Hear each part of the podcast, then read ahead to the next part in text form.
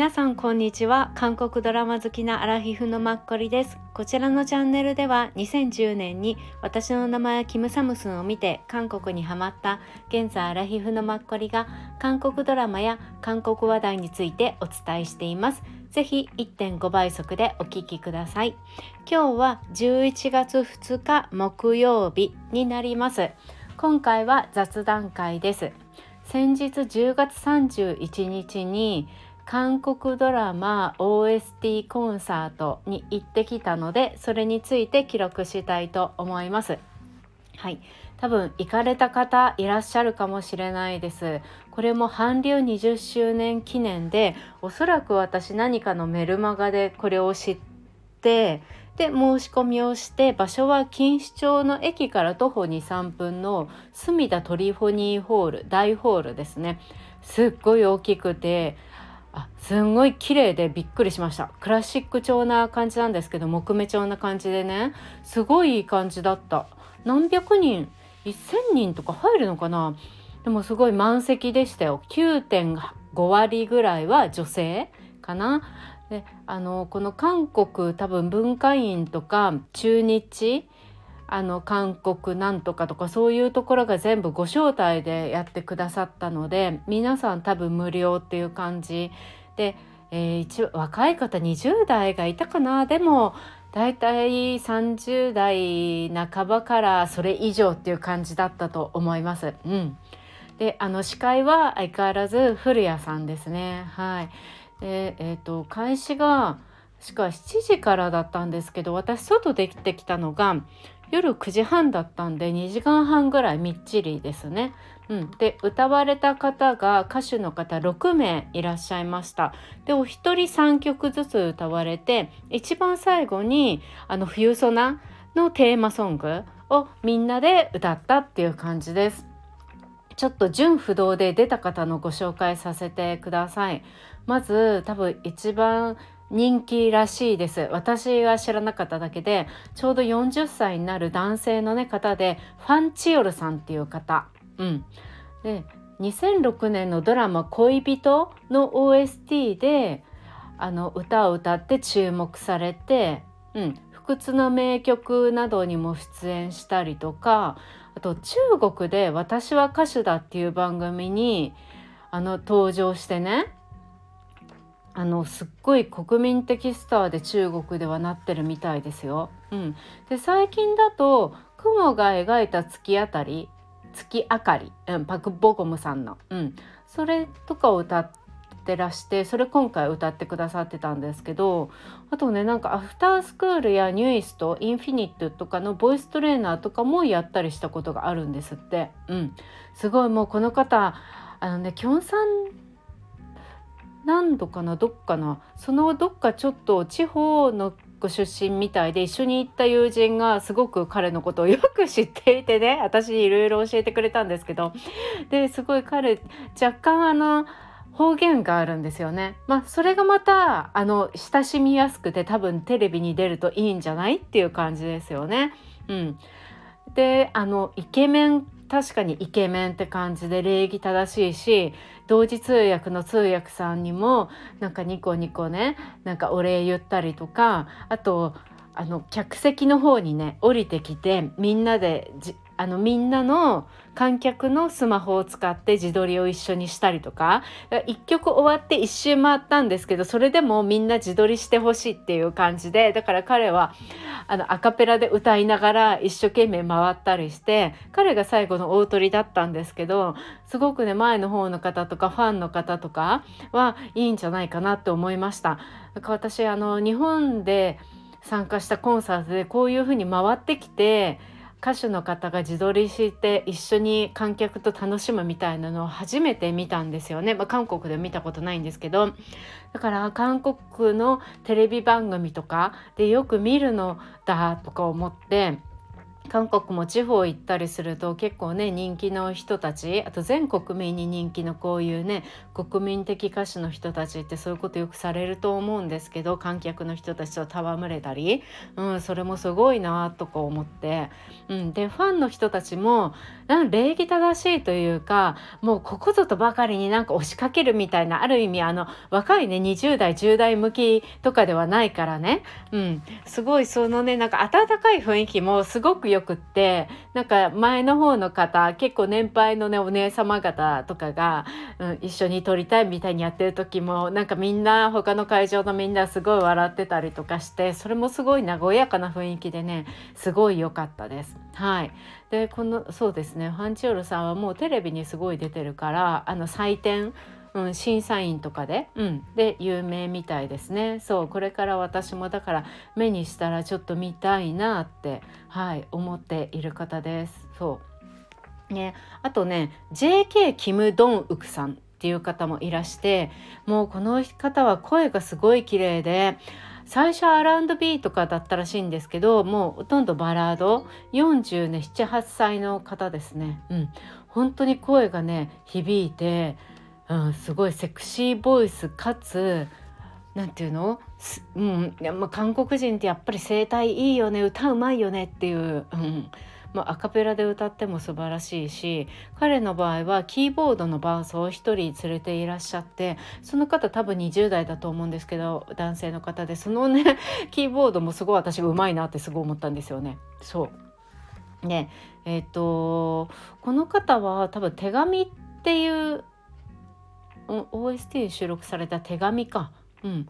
組織暴力伝である妻っていうのの OST の手紙っていうのと MBC ドラマ「危険な男」の OST「愚かな愛」っていうので知られるようになったみたいですよ。うん、でもなんかあの加藤登紀子さんが歌われてた「100万本のバラ」ってありますよね。あれを韓国でなんか歌ったみたいでなんかのそれもね多分あれだと思うんだけどそうそれもねすごい歌ってらっしゃってすごいお上手でした。うん、もうなんか声が良くてうまいから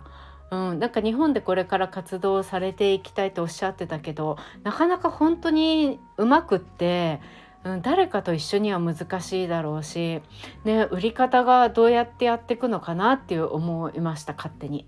で次はゼロさんっていう方ですね。ゼロさんは年齢が51歳か。うん、でなんか友人曰く奥さんが日本人の方みたいでもう最近はずっと日本でね活動されてらっしゃるみたいですよ。っていうのはゼロさんがあの着ている洋服が今タキシードカジュアルタキシードみたいなだったんですけどフォーリーブスの誰さんからいただいたみたいな確かそんな感じのね昔の日本のそういうグループのメンバーの方のお名前言われててっていうのは全国をそのフォーリーブスの方とか何何とか昔でそういう世代で有名だった方たち56人と一緒に回られてらっしゃるんですって。うん、それでその中ではゼロさん51歳で一番年下らしいですよ。で今回は結構他のね女性の方20代あ20代いなかったかな？30代かな、まあ、3040の方が多かったんで、うん、もうダントツ私は後期高齢者ですみたいにおっしゃってたんですけど、うん、もう日本語も上手だしあと多分まあ親戚が見に来てるとか言ってブルーのペンライトを結構20人ぐらい持たれていて一番前の方でねご覧になっていて、まあ、親戚かどうかわからないですけど、まあ、ゼロさんの多分応援団っていう感じ、うん、でしたね。はい、でなんか私昔の時代のね幼稚園もうなんか局長がそうだすいません。この方は「美しき日々」っていう SBS の、ね、イ・ビョンホンさんとチェ・ジュさんあとリュ・シウォンさんのドラマ、うん、であの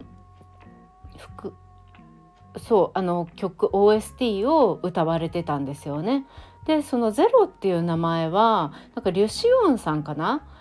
が演じた覆面歌手歌手の名前がゼロっていう名前でそこからゼロっていう名前を取って自分の芸名をゼロにされたそうです。うん、なのでそのね2001年のドラマだから今から22年前か。うん、でも私なんとなく曲調を聞いてて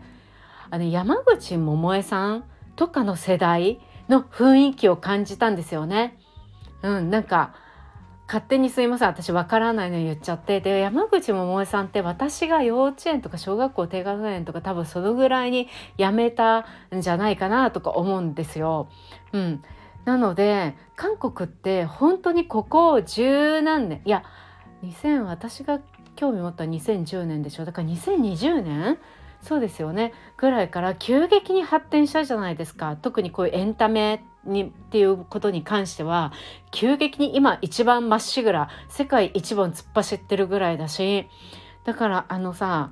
漢字事件とか1989年90年ぐらいから急激にあの文化革命とかがあってから、うん、いろんな何て言うのものが普通に国民にも知れ渡るようになったりとか急激に文化の成長が見られたと思うんですよね。うん、だから多分昔はその SM のねイスマンさんも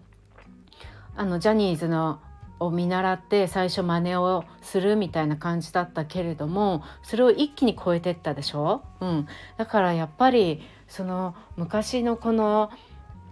ゼロさんが活躍されていた頃っていうのは日本の昔の真似をされていたのかなって思って音楽とか曲調とかも。だからなんとなくその、うん、レトロな感じを感じるのかなっていうのを私は若干思いました。うん、って言ってもねもう私がそう二十歳過ぎた頃にそのゼロさんとか歌われてるわけだからやっぱりその頃は20年ぐらい日本とね韓国とまだ文化っていうかこのエンタメとかでは差があったのかなっていうのは勝手な解釈ですよ。はいしちゃいました。はいすいません長々話して。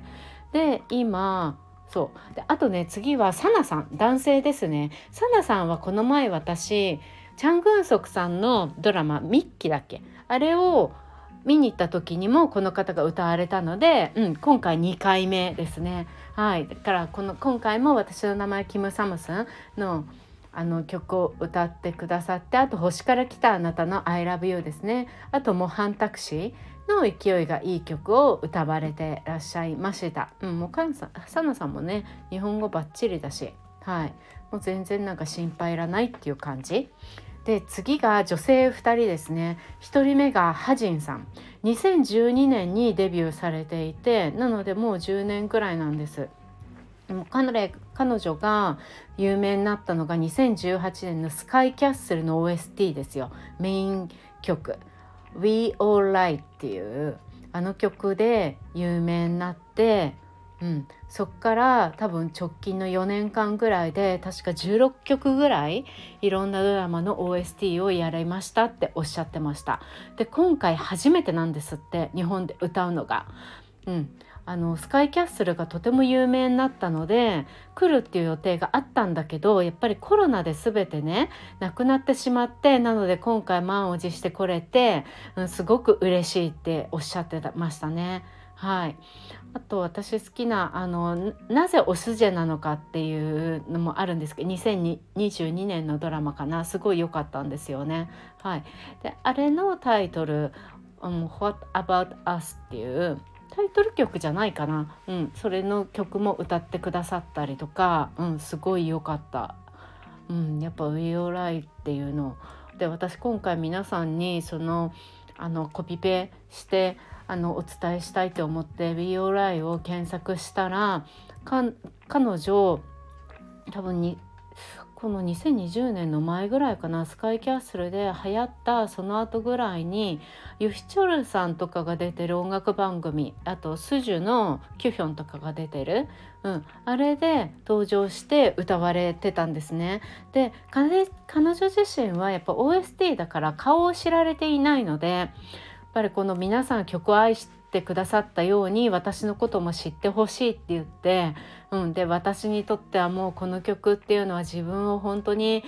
あの歌手をやめようかどうしようかって思った時にとどまらせてくれた本当に奇跡的な曲なんですみたいなことをおっしゃられていて、うん、歌われていてね。で私がその10月31日に拝見した時には随分結構あのスタイルよく痩せてらっしゃったんですけどそのあの YouTube の方ではまだ若干ふくよかですごいやっぱね若い感じがしますその方が。うんなのであの貼っておくので是非あのその番組見ていただけるとはいありがたいです。うん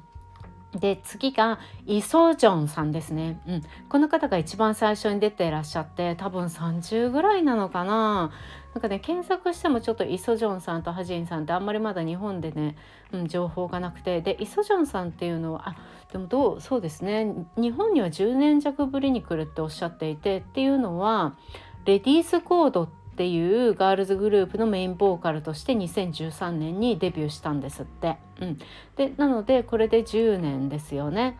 で多分そのグループ自体は解散されたのかもしれないんですけど彼自彼女自身すごくね良かったですよ。うん、あの声量がとてもあってハスキーボイス、うんね、あのソウルフルな感じなんですよ。でついこの前あの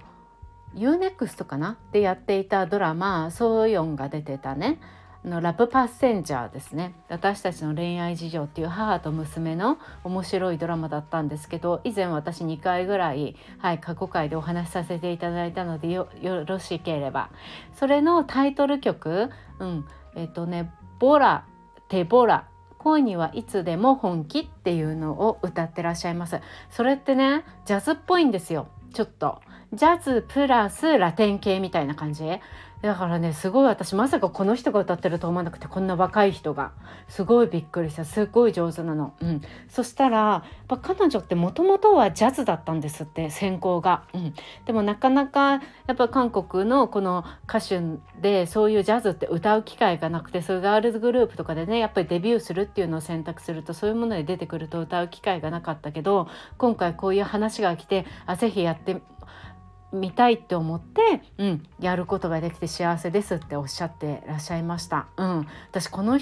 結構ね私の中でこの今回の6人の中ではこのイ・ソジョンさんが一番好きかな。っていうのは私がすごくジャズがもともと好きなのでこの何て言うの？何？あのドスの効いた あの低音ボイスと、うん、すごくね声色に表現を出される方ですごく上手ででこれからちょっと楽しみ。で彼女今ミュージカルもすごくやっているみたいでちょうど今ね「We Will Rock You」っていうあれですよね「We Will Rock You」っていう。そうあれのなんかねソウルでミュージカルがやってるみたいなんでソウルでもやるしいろんな地方でもやるみたいなんだけどそれに今登場してるみたいで機会があったら見に来てくださいっていうのをおっしゃってましたね。うん、はいなんか今回あの何て言うんだろうなピ私たちはドラマを見てるからこういう曲を知っているけれどもこう K-POP とかではみんなアイドルいっぱい来るじゃないですか。うん、でやっぱりそれに会いたい曲もいいっていうのもわかるしでもこういう風になんか歌がうまいとか、うん、もちろんあのみんなうまいんですよアイドルの人たちも。うん、もうこういう歌を聴くうん、で歌と一緒にその時のドラマが思い出されるっていうのはまたちょっとねあのドラマ好き韓国好きにはたまらないなっていうのを味わえた時でまた無料で招待してくださった 韓国あの観光公社とか韓国文化院とかもう CO あ KOCCA とかコリアンクリエイティブセンターなんとかとか。うん、中日韓国文化院とか本当ありがとうございますっていう感じです。でついでになんか韓国農水産食品流通公社っていう多分国のね農水省みたいなとこだと思うんですけどそこがあのちょっとあの人参のねあれエキスのとかあとパプリカ体にいいですよとか昔からの、まあ、薬酒みたいなお酒がありますよとか、うん、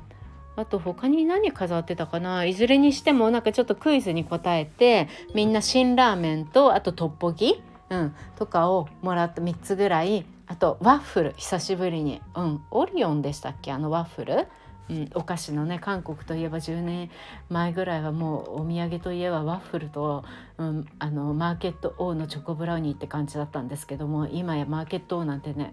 コンビニで売ってるしそう変わりましたよね。うん。いずれにしてもすごく良かったです。はい。もしよろしければ皆さんまあスカイキャッスルとあとイジョイソジョンさんうんのこのラテン系ちょっと聞いてみてください。すいません。でも皆さん一番多く知られてるのはファンチオルさんなのかなとか思います。うん、でインスタの方にあのその彼が舞台降りてちょっとこっち回ってきてるのとかも載せておくのでもしよろしければ見てください。ださいはいあの久しぶりのこの配信になったんですがはいちょっと最近立て込んでいて気持ちが落ち着かずではいまたあの23日に1回継続したいなと思っております。はい聞いてくださっている方いつもありがとうございます。11月になりました。皆さん時間を大切に今月もいい1ヶ月にしましょう。はい、いつもありがとうございます。